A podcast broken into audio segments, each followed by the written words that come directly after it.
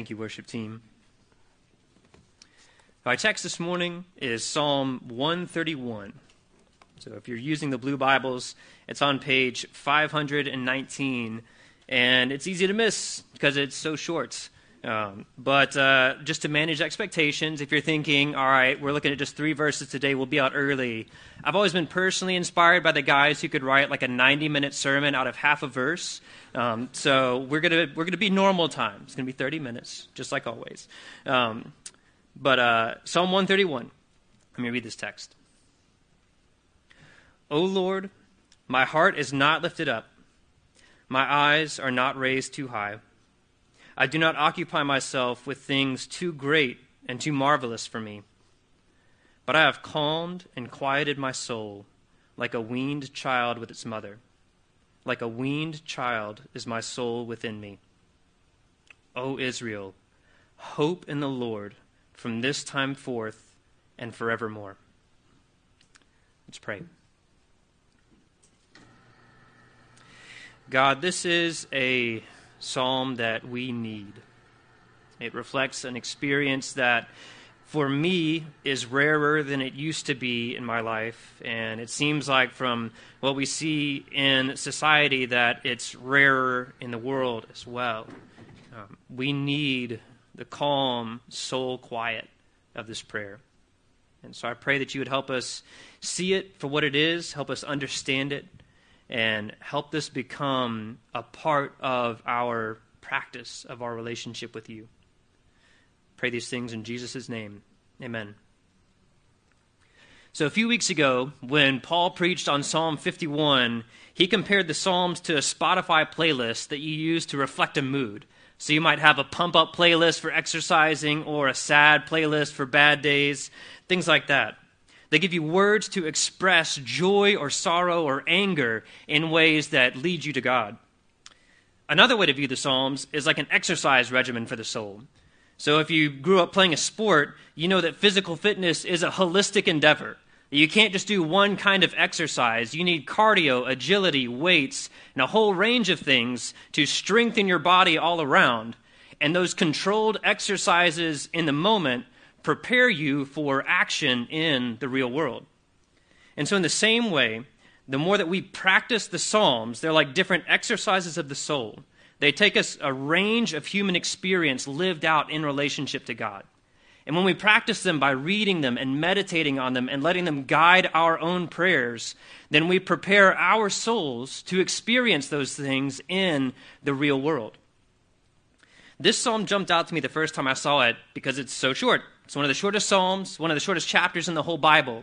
So you could memorize it in a sitting and then be like, I memorized the whole chapter of the Bible, if that's your thing, uh, you know, boasting. So, um, but it resonates with me now because the, the emotion at the center of it, the experience that it describes, is both so refreshing to me to read and so difficult for me to experience. This psalm isn't in my playlist rotation because I feel this all the time. It's in there because it's an exercise that my soul desperately needs. It's an experience, I'm calling it, of quiet souled prayer. David writes, I've calmed and quieted my soul. So I hear that, and something in me hungers for it. And I think it's not just me. I wonder how many of you hunger for it too. How many of you experience a baseline of stress or anxiety that feels like rats kind of always gnawing at the foundation of your soul? Or how you feel on the edge of burnout or in the middle of burnout, that you're just treading water trying to stay afloat in an ocean of anxiety and worry? Or how many just feel perpetually distracted, where even when you can escape from outer noise, there's a world of inner noise that keeps you in the storm just the same, that you can't leave it behind when you're by yourself? And that's a danger to us, not just spiritually, but even like psychologically and emotionally in ways that people outside the church recognize. There were tons of articles, and they kind of got put on pause like everything else did during the pandemic. So it's going to be interesting to see what happens. But of uh, you know documented rising anxiety and stress and worry in everyone from seniors to teenagers. There's a pop star, Olivia Rodrigo, whose her whole musical thing is about the anxiety and stress that can soak teenage life. And so before COVID, and we'll see about after COVID, we as a culture were feeling and talking about stress and struggle and distraction in ways that we weren't before, we didn't seem to be experiencing. And so when we look at this text today, remember, this is like one machine in a gym. There's a place for anxious prayer, there's a place for sorrowful prayer, for angry prayer, or even for prayer so joyful that we struggle to kind of match words to our happiness. But this describes an experience that, for a myriad of cultural and technological reasons in our day, feels like it's slipping from our grasp, feels like a muscle that's atrophying. We need this quiet souled prayer. And so, my hope today is that as we look at three elements of this, three elements of quiet souled prayer, that we would come away from this time with a vision for what this kind of prayer looks like and uh, the conviction to make it part of our regular spiritual lives, to get back on this machine, so to speak. So, the first element of quiet souled prayer is that it is humble. Quiet souled prayer is humble. David shows us this by cutting out the opposite of humility, kind of like a wood carver will cut away everything from a block of wood that's not the shape he wants. And so that's what he does in verse 1 if you look at it. O Lord, my heart is not lifted up, my eyes are not raised too high. I do not occupy myself with things too great and too marvelous for me. This is tough to translate because these phrases, a heart lifted up, eyes raised, occupying ourselves with great and marvelous things, they sound like acts of worship, but they're actually expressions of pride. So a heart lifted up in this sense isn't a heart held up as an offering to God. It's a heart that's raised up on a pedestal, a pedestal to the level of God. In 2 Chronicles 26 verse 16, it says, "When King Uzziah was strong, he grew proud." That's his heart was lifted up, same phrase, to his destruction. For he was unfaithful to the Lord his God and entered the temple of the Lord to burn incense on the altar of incense. So Uzziah took pride in his strength. His heart was lifted up, and he performed an act of worship that only a priest was supposed to do. So he broke the given law of his people, and he tried to take over the terms of his relationship with God. In the same way, raised eyes in this sense is not an expression of lifting my eyes up to look for God but of standing arrogantly in the presence of God as if we're equals. So, the pride David describes in these phrases is the pride of self importance. It's saying, I matter most. What's important to me is going to be important to everyone around me, including God. So, if I do God the honor of praying to Him, we're going to talk about what I want to talk about, and we're going to be done when I want to be done because I've got other things to do. So, the opposite of this aspect of pride so that's one aspect of humility, is self forgetfulness. Self forgetfulness means I'm not thinking about myself at all. Not positive and not negative either. I don't really matter. I care more about what's in front of me at the moment. I don't have an agenda or an ego to worry about in this time. C.S. Lewis writes this about humility. He says, Do not imagine that if you met a really humble man, he would be what most people call humble nowadays. He will not be a sort of greasy person who's always telling you that, of course, he's nobody. Probably all you will think about him is that he seemed a cheerful, intelligent chap who took a real interest in what you said to him. So, humility, the kind of humility described in this verse, is self forgetful. Instead of coming to God with things to say or ask or demand to set the agenda, it comes just to be in his presence. And then finishing verse 1 to occupy myself with things too great and too marvelous for me sounds like a positive thing. It sounds like contemplating a God who is eternal and in so many ways above us, and He is, and that can be a good thing. But what David has in view here is demanding to know more than we can know as human beings. It's demanding that God answer all of my questions and fill in all the gaps that I want Him to fill in. Our lives present us with many things that we don't understand. Why does God allow suffering and injustice? Why are there so many people who don't believe that Jesus is Lord of everything? Why does it sometimes feel like God is absent? There's been a rash of Christians in the last few years who have deconstructed their faith publicly to where they say they're no longer Christians or they're not Christians in any recognizable sense of the word. And we could argue over whether the reasons they give are the real reasons, you know, what might be going on in any given story. But many of them cite questions they couldn't get satisfactory answers to.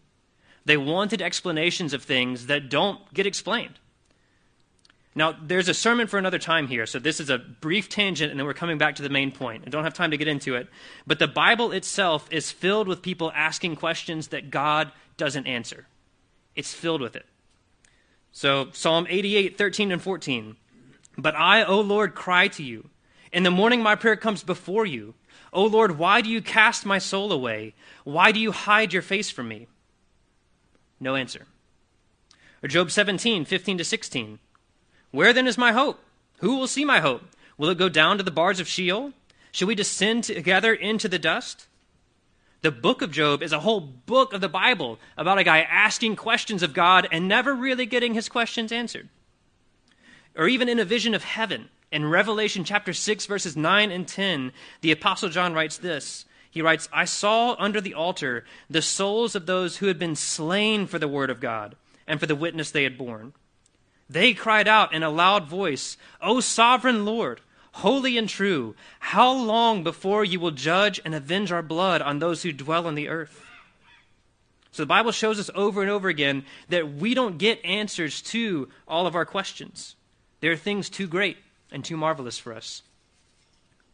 But in this prayer, David humbles himself by not bringing whatever questions or concerns he might have to set the agenda he displays another aspect of humility, which is listening instead of talking. He's accepting that God is God and he's not. He's not coming to demand something of God, he's coming just to be in the presence of God. Now, as a reminder, like we said, there are many prayers in the Bible that don't fit these criteria of humility. They come with an agenda, with a lot of talking, with a lot of questions. God is perfectly okay with that. But if you know someone who only ever calls you to request something of you, someone who you see their name pop up on your phone and you go, can I mute it? You know, uh, how long can I put them off? Um, if you have a truck, you probably have lots of people like that in your phone. Um, I was one of those people this week, so thank you. I won't name the truck owner so he doesn't get more calls, but I really appreciate you, truck owners. Let me hear you say that. You put up with this a lot. Um, but uh, a, a, relationship of real mutual enjoyment isn't just one person asking another for a favor all the time. It's a relationship where you are together sharing something you enjoy and sharing the presence of one another. Enjoying that together, it's mutual. And so the question this psalm asks of us is what percentage of my prayer life is marked by this kind of humility? Is marked by listening to God in His presence instead of talking or just bringing my agenda. Because these are the attitudes, this humility is what leads us to a quiet soul. The second aspect of quiet souled prayer is that it's peaceful. If you look at verse 2, I have calmed and quieted my soul like a weaned child with its mother. Like a weaned child is my soul within me. So David turns from the, the, kind of his carved away depiction of humility in verse 1 to say, I have calmed and quieted my soul. And he illustrates this with the image of a weaned child with its mother. Now, I'm sure that, like me, you use the word weaned in daily conversation, like once a week at least, but on the off chance you don't, uh, a weaned child is a child who is no longer nursing. So, in the ancient Near East, in David's culture, uh, it was common to nurse children until they were three or four years old, mainly due to food scarcity. So, you could feed both mother and child. And so, a weaned child is a child that's old enough not to nurse anymore. It's also a child that has enough maturity and self control to sit quietly with its mother instead of crying or fussing, even if it gets hungry or anxious. So, David's use of this image of a weaned child with its mother shows us a few more things about this kind of prayer. So the peace he describes is a chosen peace. So he says, I have calmed and quieted my soul. This is active language, like someone soothing a fussy baby or maybe quieting a nervous animal. He might have all kinds of anxieties or concerns that tempt him away from humility and away from peace. But like a child old enough to sit still and quiet even when she's hungry, quiet souled prayer puts those feelings aside and it chooses peace in the moment. So, this is a sign for us that this isn't just a prayer to reflect a feeling of calm and quiet we naturally feel. This isn't just for the naturally tranquil. It's a reminder that there are times where we need to take the things that trouble our souls our worries about money, our concerns about family or friends, our boyfriend or girlfriend, our questions about the troubles and injustice in the world, and say to them, shh, not right now. We're going to wait.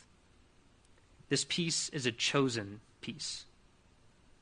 And it's also a relational peace. David doesn't compare his soul to a child sitting in a room alone. It's not silence for silence's sake. He says, I have calmed and quieted my soul like a weaned child with its mother. This is a peace that comes from being in the presence of someone I trust. A child is able to calm their desires because their mother is near and they trust her. Quiet souled prayer is able to calm its desires and struggles because it's in the presence of God. So this is where we can see that this kind of prayer isn't simply a meditation exercise that would fit just as well in a non Christian context or set of beliefs. Corrie ten Boom, she's a Dutch Christian woman whose family was imprisoned in concentration camps during World War II for helping and hiding Jews, writes this. She writes If you look at the world, you'll be distressed. If you look within, you'll be depressed. If you look at God, you'll be at rest. I don't know if she's doing this consciously, but her quote echoes one from Augustine of Hippo, an African bishop. He writes, You have made us for yourself, O God, and our hearts are restless until they rest in you. We were made for our souls to rest, to experience peace in the presence of God. Verse 3 says, O Israel, hope in the Lord from this time forth and forevermore. When you see the word Lord in small caps like that in a Bible, it's a, that's not a generic word, Lord.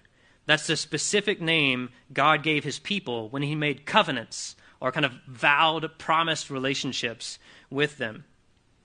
The name means I am. We sang about that in the last song. We sang the great I am. And we're going to close in a bit by talking about what it means to hope in him. But David directs our attention to him in the psalm because the Lord, I am, is the one who gives us peace. Quiet soul prayer calms the soul in the presence of the Lord. The final attribute of this prayer is that it's hopeful. It's humble, it's peaceful, and it's hopeful. To hope in something is to arrange our lives to prepare for it. It's not just a feeling of optimism. This word in Hebrew is often translated to wait. And the idea is that if you've applied to a dream job or a dream school, then you're going to pass by other offers and other calls, other letters. You're going to ignore them because you're waiting on the dream one to work out. You are hoping in that by saying no to other things so that you can wait for it to come. That's a bit of a silly analogy or light analogy, but soul quiet prayer is prayer that's committed to wait on God. I have other things I might hope in. Uh, I might hope in just the distraction of a moment. So, you know, I spend a, like 60 seconds in prayer and then I'm off looking at cat videos or something. Um, or I may hope in relationships so that I zip off to my texts or my social media feed. Or I may hope in my finances so that I live with one eye on my retirement account and I'm rejoicing or lamenting kind of as the stock market is going up and down. If my inner world is put on hold for the latest news from one of those things or from anything else, that's my hope. Soul quiet prayer hopes in the Lord. It says the stock market can wait, social media feed can wait. They're not what I really need. They're not the center of the real universe, and they're not worth being at the center of my universe either. To hope in the Lord is to be willing to quiet those other voices and to listen for God. It's to give our attention to Him and to wait for Him and with Him in faith. Like a weaned child trusts that her mom knows best, soul quiet prayer trusts that God knows best what we need. As long as we're with Him, we are exactly where we need to be. I said earlier that David names God in this psalm, the name I am. That's important Because when David was writing this psalm, there was already a thousand years of history, over a thousand years of history, behind that name. Yahweh was the God who had not only created the universe, but had personally spoken to Abraham, Isaac, Jacob, and Moses. The I Am was the God who had overcome the greatest political superpower of the day, Egypt, to liberate this no name tribe of slaves and make them into a nation. The I Am was the God who had the power over food, water, sun, rain, life, and death itself and who had tied himself by grace to this lowly, tiny nation to be their God and have them be his people. And that God had promised that he would never forsake his people, that he would ultimately cleanse the whole earth, including them, of sin and suffering and injustice, and establish an eternal kingdom on the new earth with one of David's descendants on the throne. That God, with all that history, had promised that everything was going to be all right one day for those who trust him. When David silences his pride and he quiets his soul, he begins to remember who's there with him. He begins to remember the power and love of his covenant God. And he finds hope that quiets his soul. Dallas Willard summarizes it this way as a theologian. He writes Solitude well practiced will break the power of busyness haste, isolation, and loneliness. You will see that the world is not on your shoulders after all. You will find yourself, and God will find you in new ways. Silence also brings Sabbath to you. It completes solitude, for without it you cannot be alone. Far from being a mere absence, silence allows the reality of God to stand in the midst of your life. God does not ordinarily compete for our attention. In silence, we come to attend. The world isn't on our shoulders. That's what anxiety and stress and distraction tempt us to believe that we are the center of the universe, that we are carrying it all, and it's not. Those things are habits that lead to despair. But this kind of prayer is a habit of hope. So, how do we find this hope? How do we hope in the Lord? We who are not Jewish, most of us here, I'm guessing. A thousand years after this psalm was written, one of David's descendants, Jesus of Nazareth, was talking with a group of Jews about Abraham. And in the Gospel of John, chapter 8, Jesus says, Before Abraham was, I am. Not I was, which would have been kind of a crazy enough statement that he'd been around 2,000 years before. He claims the name of Israel's covenant God for himself. And that's an absolutely insane thing to claim. Except that Jesus died on a cross. And three days later, he rose again from the dead. Not he survived or he made it out kind of by being resuscitated. He was made into a new creation a completely different kind of being. The power of life and death, the power of the great I am, made him alive in a new and eternal kind of way. So that sealed his claim to be who he said he was. And he said that one day he would come back to remake the world without any of the things that trouble us, without any pride, any suffering, any death or sin ever again. He promised that hope, and he underwrote it by his own resurrection from the dead. In another place, he said, Come to me, all who labor and are heavy laden, and I will give you rest. Take my yoke upon you and learn from me, for I am gentle and lowly in heart, and you will find rest for your souls. Christians know that we don't have hope because we impress God with the rest of our lives. We have hope because Jesus made it possible for us to let go of our control, of our selfishness, of our pride, and to hold on to Him instead. He lived a perfect human life, and He gives that relationship, that perfection to us. He died as a sacrifice for our sins so that we could be forgiven for them. And he is now in the presence of God the Father, so that when we belong to Jesus, we can go into that presence too, into heaven itself and the coming new creation.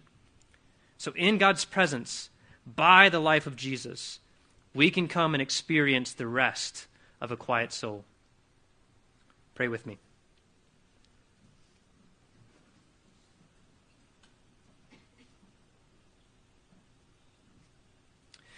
Dear God, we are tempted in many ways to be the opposite of what we discussed today. To be proud by putting ourselves at the center of the universe, to be anxious instead of peaceful, and to despair instead of having hope. And we pray that by your grace, we could come to know you, the God who gives hope, the only hope that we really have.